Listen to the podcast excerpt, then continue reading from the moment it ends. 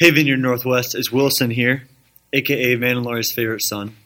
I'm in Champaign-Urbana right now at Vineyard Central doing the training course for the School of Kingdom Ministry, which I will be leading this fall, starting September fourteenth. I cannot tell you guys how incredible this course is going to be. Putty Putman, the director and teacher and creator, founder of the course, has been doing the training with us this week, and it has been blowing my mind and encouraging me in such deep, profound ways.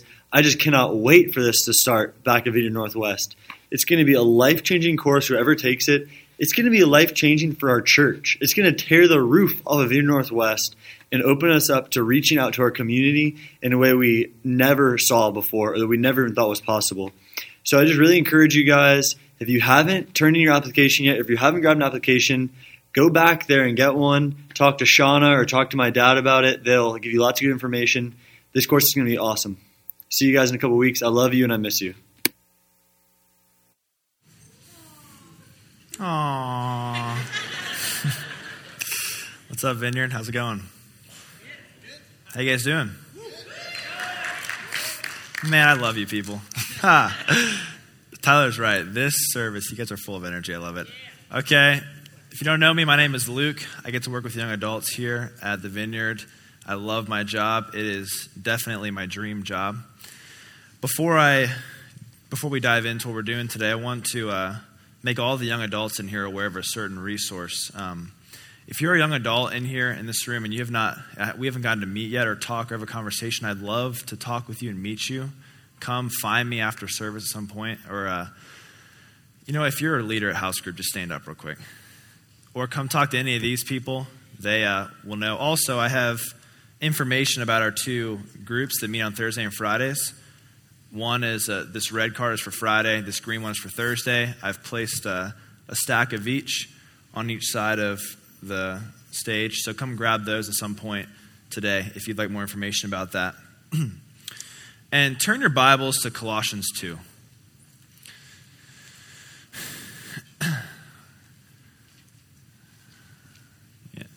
Colossians two is where we're going to be this morning. Before that, I just want to share a quick testimony. Something cool that happened to me yesterday. So yesterday, uh, it was probably about, um, it was in the morning, early in the morning, and I was spending time with the Lord. I do that every morning. Um, and as I was sitting there, I was just uh, praying and asking God to give me new experiences and whatever. And something I should tell you before I go any further is that I have this stack of index cards on my desk in my room. And I use these index cards to write down scriptures that I want to memorize or other things. And so I have this stack of probably about two hundred of, or so of them right there in the center of my desk. That stack was there three months ago when I went to England with my family. I guess it was more like four months ago now. And Uh, I've just been using them ever since. But when I went to England in March, two of my really good friends, Amanda and Jen, came into my room and like put up all these notes in my room on index cards. Like, we miss you and we love you, whatever, all that. And they also wrote on some and hid them in my stack. So as I've been going through them each day, you know, every once in a while, every month or so, I get like a little surprise, a little note from a friend. Um, and usually they're something just encouraging. Luke, we love you. Luke, we miss you. Luke, you're awesome. I'm like, yeah, I'm awesome. Cool. Uh, and I got one of those notes yesterday, but it wasn't like those other ones I was just saying. This note said, pray for eight people today. And so, if I'm being totally honest, the first thing I did was just go like, oh, I'm really comfortable right here at my desk, sipping my coffee, you know, just so delicious. Oh, the last thing I want to do is go out right now and pray for people. But I took that index card as a word from the Lord. I really believe it was. And so I'm like, okay, God, if this is the day you wanted me to find this secret hidden message from one of my friends to go out and pray for people, then I'm going to do it. And so I left my comfy desk chair and coffee and went straight to Walmart and to pray for eight people, like the card said. So I pray for the first six, and nothing incredibly miraculous or profound happens. The first person I prayed for needed healing. I prayed. She wasn't healed. But, you know, how many of you know that uh, the main purpose in doing this praying for people stuff isn't to see miracles or get stories? It's just to love people. That's all we're doing. We're just loving people um, the way Jesus did. And that's my number one goal. So I wasn't too discouraged or anything by that. I just want to love people.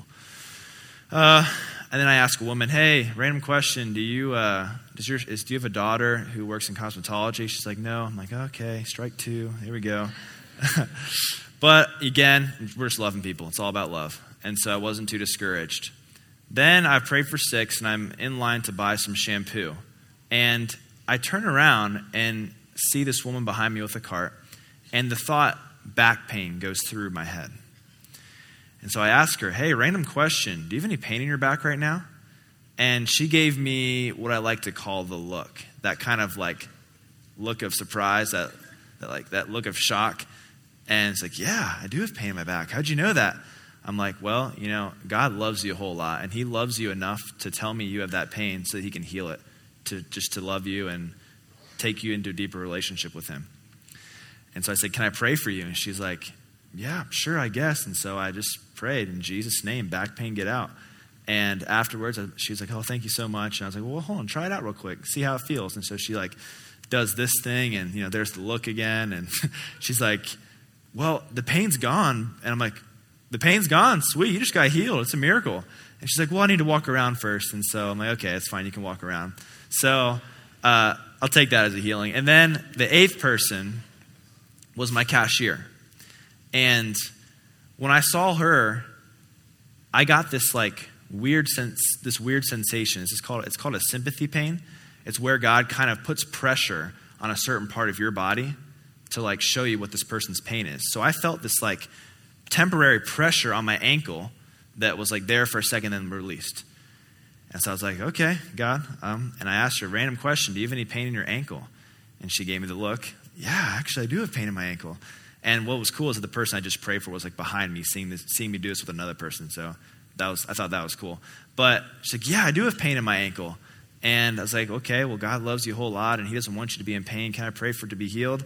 She said, yeah.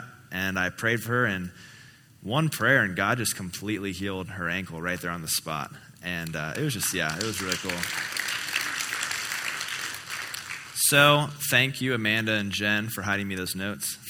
That uh, wouldn't have happened if I wouldn't have gotten that yesterday. Anyways, just cool story. Okay. Yeah. All right. Colossians two is where we are. I said we, yeah, you should be turning there. Colossians two. Let's pray, and then we'll dive into this. So, Lord, we invite more of your presence here.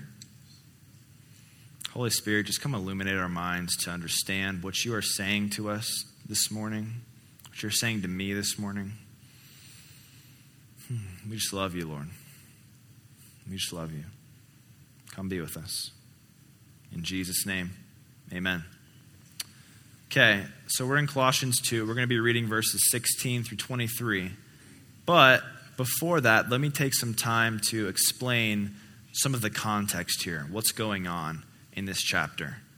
So the book of Colossians was a letter written by the Apostle Paul to the church in Colossae.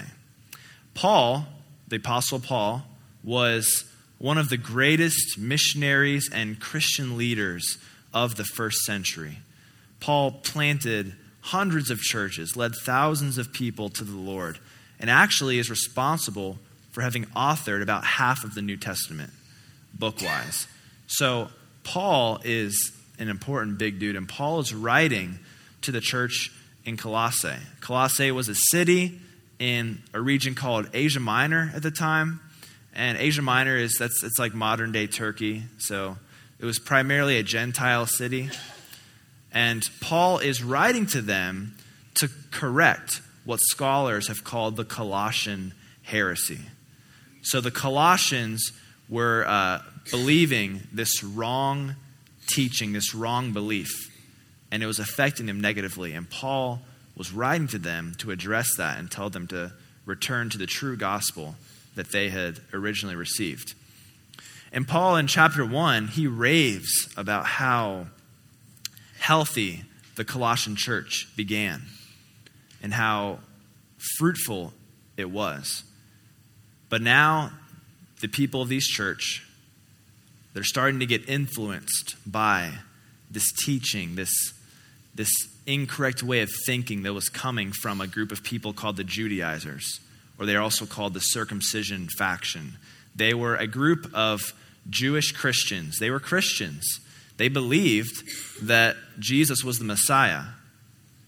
However, they also believed that anyone who wanted to receive true salvation needed both Jesus and to keep the Mosaic law, the six hundred thirteen rules and regulations in the first five books of the Old Testament in the Torah. And so they were teaching this, that Christ alone isn't enough, that you need Christ and the law, that you need Jesus and the six hundred thirteen rules. And so they were having these Judaizers, they were coming from Jerusalem, and they were having a negative influence on the Colossians. And Paul is writing to them to correct that way of thinking and refocus them on the gospel. And with that said, let's dive into the passage. Verse sixteen through twenty-three, starting at verse sixteen. Therefore, do not let anyone judge you in matters of food or drink, or of observing festivals, new moons, or Sabbaths, things which are a mere shadow of what is to come, but the substance belongs to Christ. Let no one keep defrauding you of your prize by delighting in self-abasement and the worship of the angels, taking his stand on visions he has seen, inflated without cause by his fleshly mind, and not holding fast to the head, from whom the entire body, being supplied and held together by the joints and ligaments, grows with the growth which is from God. If you have died with Christ to the elementary principles of the world, why, as if you were living in the world, do you submit yourself to decrees such as do not handle, do not taste, do not touch, which all refer to things destined to perish with use, in accordance with the commandments and teachings of men? These are matters which have, to be sure, the appearance of wisdom in self-made religion, in self-abasement, in severe treatment of the body, but are of no value against fleshly indulgence. All right, y'all got that? We're done. See you next week. Yeah, some pretty thick stuff right there. Let's let's go ahead and dive into it. But before that, let me let me say one thing. If you really knew me, you would know that I was a part of the Navigators, a college ministry at Miami University when I was attending there.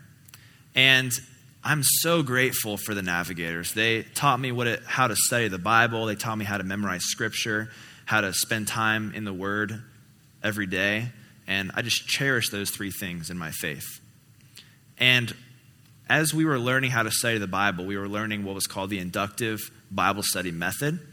And one uh, kind of aspect of this is whenever in a passage of Scripture you see the word therefore, we were trained always to ask a question right off the bat.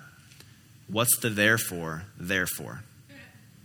So we're going to answer that before we kind of talk about what we just read, because the passage we just read out loud started with the word therefore. So, what was therefore, therefore? Well, in verses, we just read verses sixteen through twenty-three. In verses nine through fifteen, Paul gives just the straight up gospel, the stuff we have been going through for the whole summer. And in my opinion, it's one of the best, most amazing accounts of the gospel in the Bible. I'd encourage you to read it um, at sometime. Not right now, because I'm preaching. You need to listen to me. uh, I'd encourage you to read that sometime. Uh, and so he, he just preaches the gospel to them. And then, therefore, so because of the gospel, do this. Let's do the quickest review of this summer of the series, the Gospel of the Kingdom, that we've been in so far. So, here we go. God loves you. Everyone say, God loves me.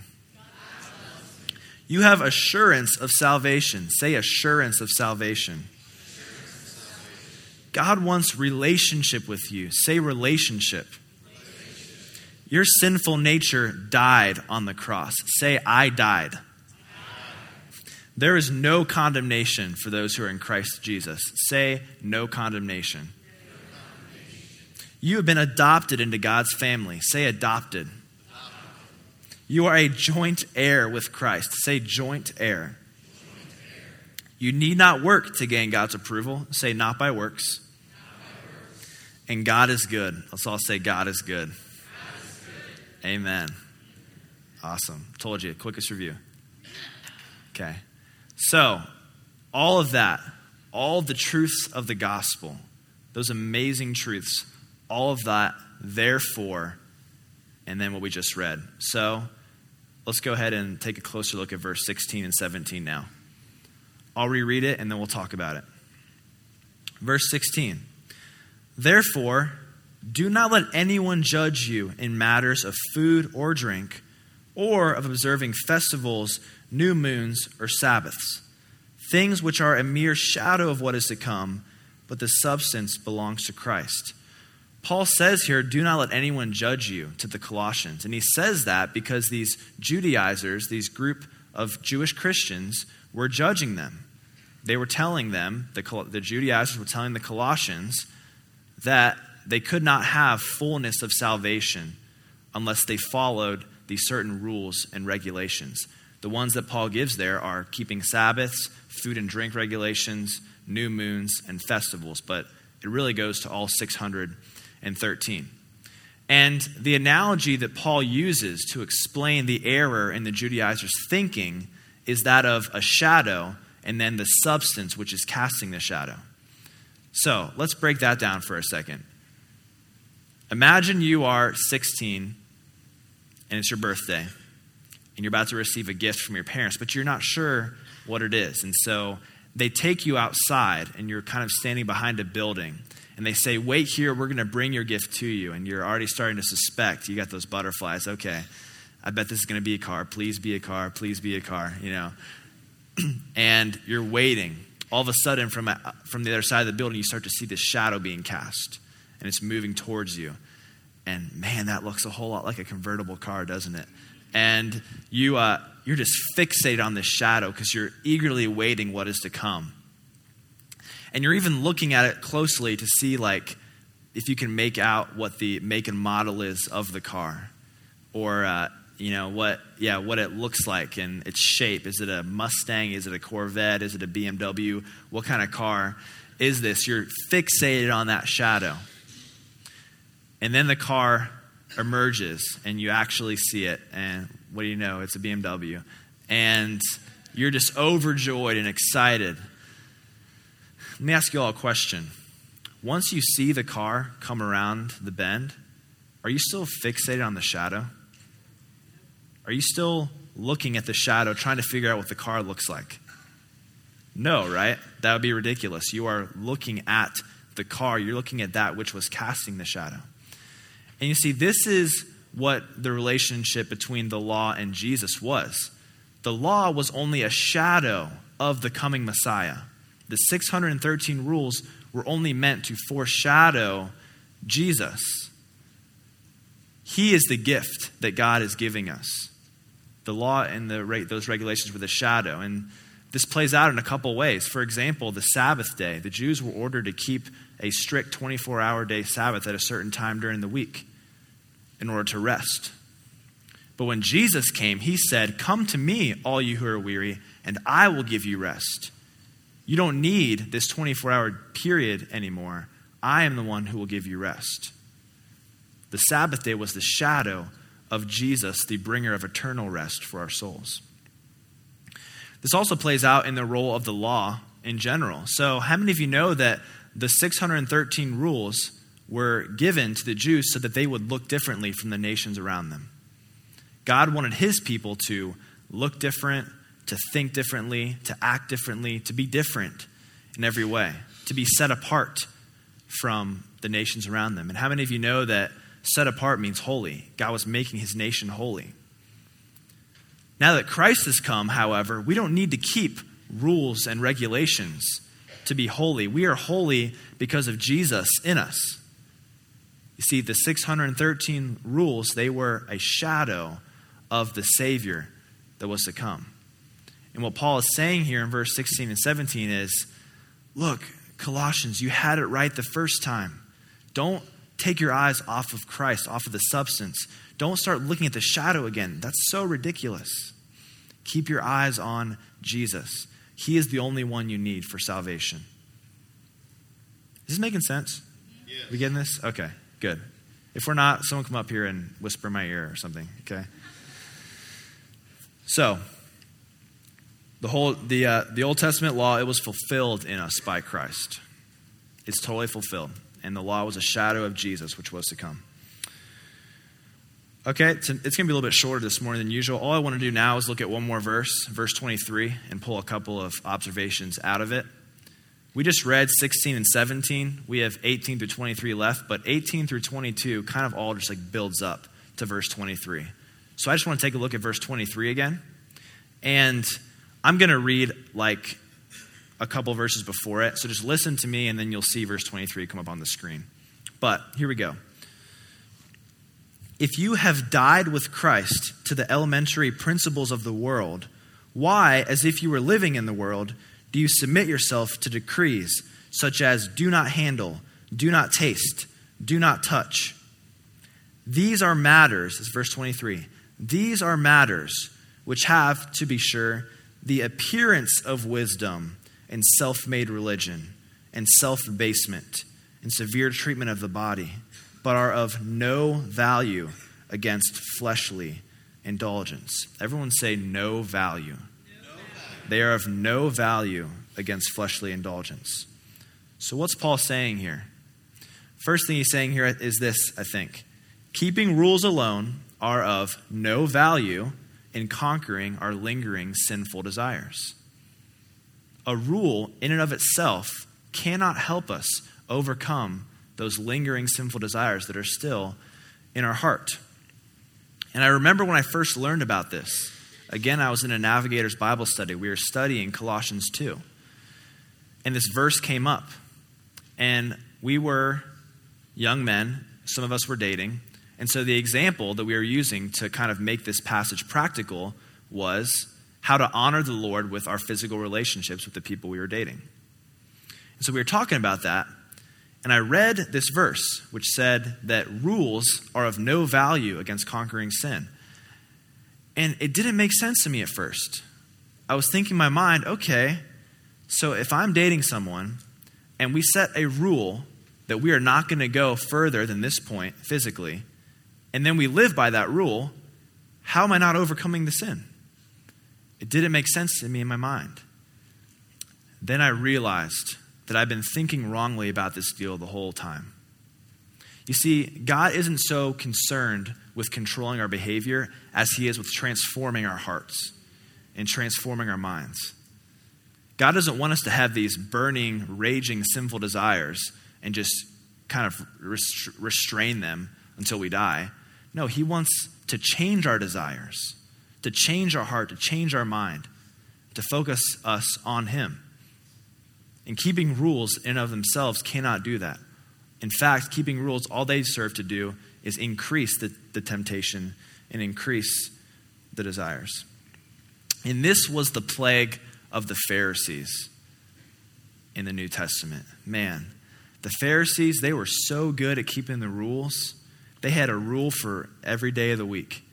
They were so good at keeping those rules, but within their hearts was still hatred, was still sin and lust and greed. They still had all these desires in their heart.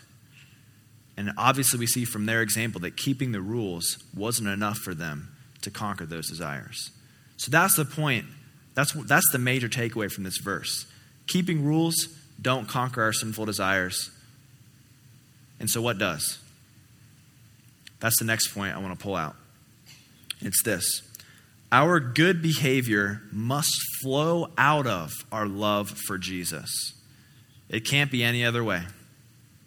We cannot behave well in order to prove our love to God. That is a game that does not work. If you're trying that, I want to just I want to invite you to take hold of the freedom of the gospel this morning. So let me give an illustration to um, demonstrate this point. I have a relationship that I adore and I cherish, brings me so much joy. I absolutely love and adore and cherish my golden retriever, Sandy. She is such a beautiful dog, so cute. I love her so much. And wow, she's a great dog. She's the best dog. And I know everyone says that, but she really is. Ask any of these people right here. They'll confirm she's the best. She's so cute, so awesome. And whenever I come home to my parents' house, I open up the door and Sandy's ears perk up and she sees me and she bolts over to me, tail wagging a million miles per hour, you know. And I just start petting her and hugging her and holding her and, and kissing her. And she's licking my hands and just loving on her because I just love my dog, Sandy. So how does that relate to what I just said? Here's the thing. I don't walk into my house with a rule in my head. Okay, I'm going to, when I see Sandy, pet her for thirty seconds and and hold her for about a minute, maybe a minute fifteen, um, and you know, let her lick my hands for thirty seconds. And no, I just do those things because I love her. I pet her, I hold her. I, I do those things because I love her, not because I have a rule. Or how many of you husbands have rules in your minds? Okay, I'm going to hug my wife fifty times this month and kiss her thirty times and do the dishes every three days and make the bed every week. And yeah, some wives are like, those rules don't sound too good. No, right? We don't do those things because we have rules for them. We do those things because we love the person. And the same has to be true for Jesus. We have our good behavior, toward, our, our works, all that has to flow out of our love for him. But I'm afraid that sometimes we get tricked into believing that we should have a relationship with the rules, not a relationship with Jesus. And we put these rules up on a pedestal because we start off trying to want to honor God, but all of a sudden, these rules become an idol in our lives. And we're no longer serving God, we're serving rules. We're no lo- longer loving Jesus, we're loving rules. And sometimes these rules can be good things, but we can't let them be that which determines our behavior. Jesus alone, love for him, out of that has to be our good works. Does that, does that make sense? Okay, good. Oh, cool.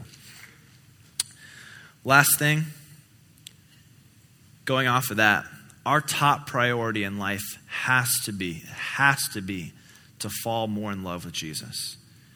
That's going to be the only way that we see any kind of spiritual growth, any kind of sinful, lingering sinful desires being conquered, any kind of victory. It has to come out of us falling more in love with Jesus. So how do we do that? Let me just give you two pieces of advice on, I think, ways that we can fall in love with Jesus more. And then uh, that'll be it. We'll worship. First thing, how to fall more in love with Jesus. Spending time with him in the Word daily. Man, that's so critical for us as believers. I've heard a quote a bunch of times. I'll say it to you all. We lose the fear of God in twenty-four hours. What that means is, usually, after twenty-four hours of spending time with him, we start to revert back into our old ways of thinking, our old ways of behaving, our old ways of acting. You see, for me, I have my daily time with the Lord in the morning. That's not the right time to have it. That's just when I have it. And it's just kind of like refocuses me for the day. I just kind of I just refocus myself. Okay, yeah, this is the person I want to be. These are the decisions I want to make. This is how I want to love. This is what I want to do. Not to mention, I just love Jesus. And it's just awesome spending time with him. Like, it's fun. I love spending time with Jesus. Good. You all love Jesus? Good. Yeah. So we have a resource for you. If you will, this is a, a Nav's resource, Seven Minutes with God. And that brings up a good point. I have a, I have a friend who, whenever he tries to go adopt a new spiritual discipline, he like goes way overboard. So if it's like spending time with God, he's like, okay, I'm going to spend two hours a day in the Word, an hour in prayer, and if praying for people, I'm going to pray for twenty people a day. And usually this person will do like do that for a couple of days and then kind of just fizzle out. You know, how many of us can identify with that? Yeah, just like going overboard. My exhortation to you, it, wow, that was a religious word. My advice to you, don't know where that came from. My advice to you is spend five minutes a day. That's all. I know some of us are super busy, and the thought of adding another responsibility, another commitment is kind of scary. Just five minutes a day is all it takes. And when you go for three weeks, eventually that will become a habit, and no longer will you be tacking that onto your schedule, but it'll be ingrained, inbuilt in your schedule, kind of like brushing your teeth. I don't know about you, but for me, I don't think consciously at night, okay, I need to set my alarm for enough time so I can brush my teeth. You know, I just do it. And that's how it is with spending time with the Lord too. Spending time with God is so crucial. And then second one is Christian community. Man, we have to have Christian community. And that's more than just coming to church. We have to have brothers and sisters who will encourage us, who will pick us up when we've fallen, who will motivate us to keep going, and then who will challenge us. And who will rebuke us when we need it. We have to have that. We were not meant to do this thing alone. Amen. Feels like as good as time as any to end. I'll invite the worship team to come back up. And let's just take this next however long. Let's just fall in love with Jesus during worship. Can we do that? Let's just fall more in love with Jesus. Yeah. Yeah. I'm going to pray. Lord, we want to fall more in love with you. We just together as a united body just declare in agreement that we will be a people who loves you above all else. We will love you above all else. So come, Holy Spirit. Start to work on our hearts and our minds even now. We love you. We adore you. You're worth everything to us. In Jesus' name, amen. Okay, let's all stand. I'll invite, let's let's come forward for worship. I want to, yeah, if this is not just for young adults. This is fun. Seriously, it's so much fun. Come on up, all people. And you know what? If you've been thinking for a while, you know, I think I might want to go up. Today's your invitation. Come on up. It's going to be awesome. Okay, let's worship.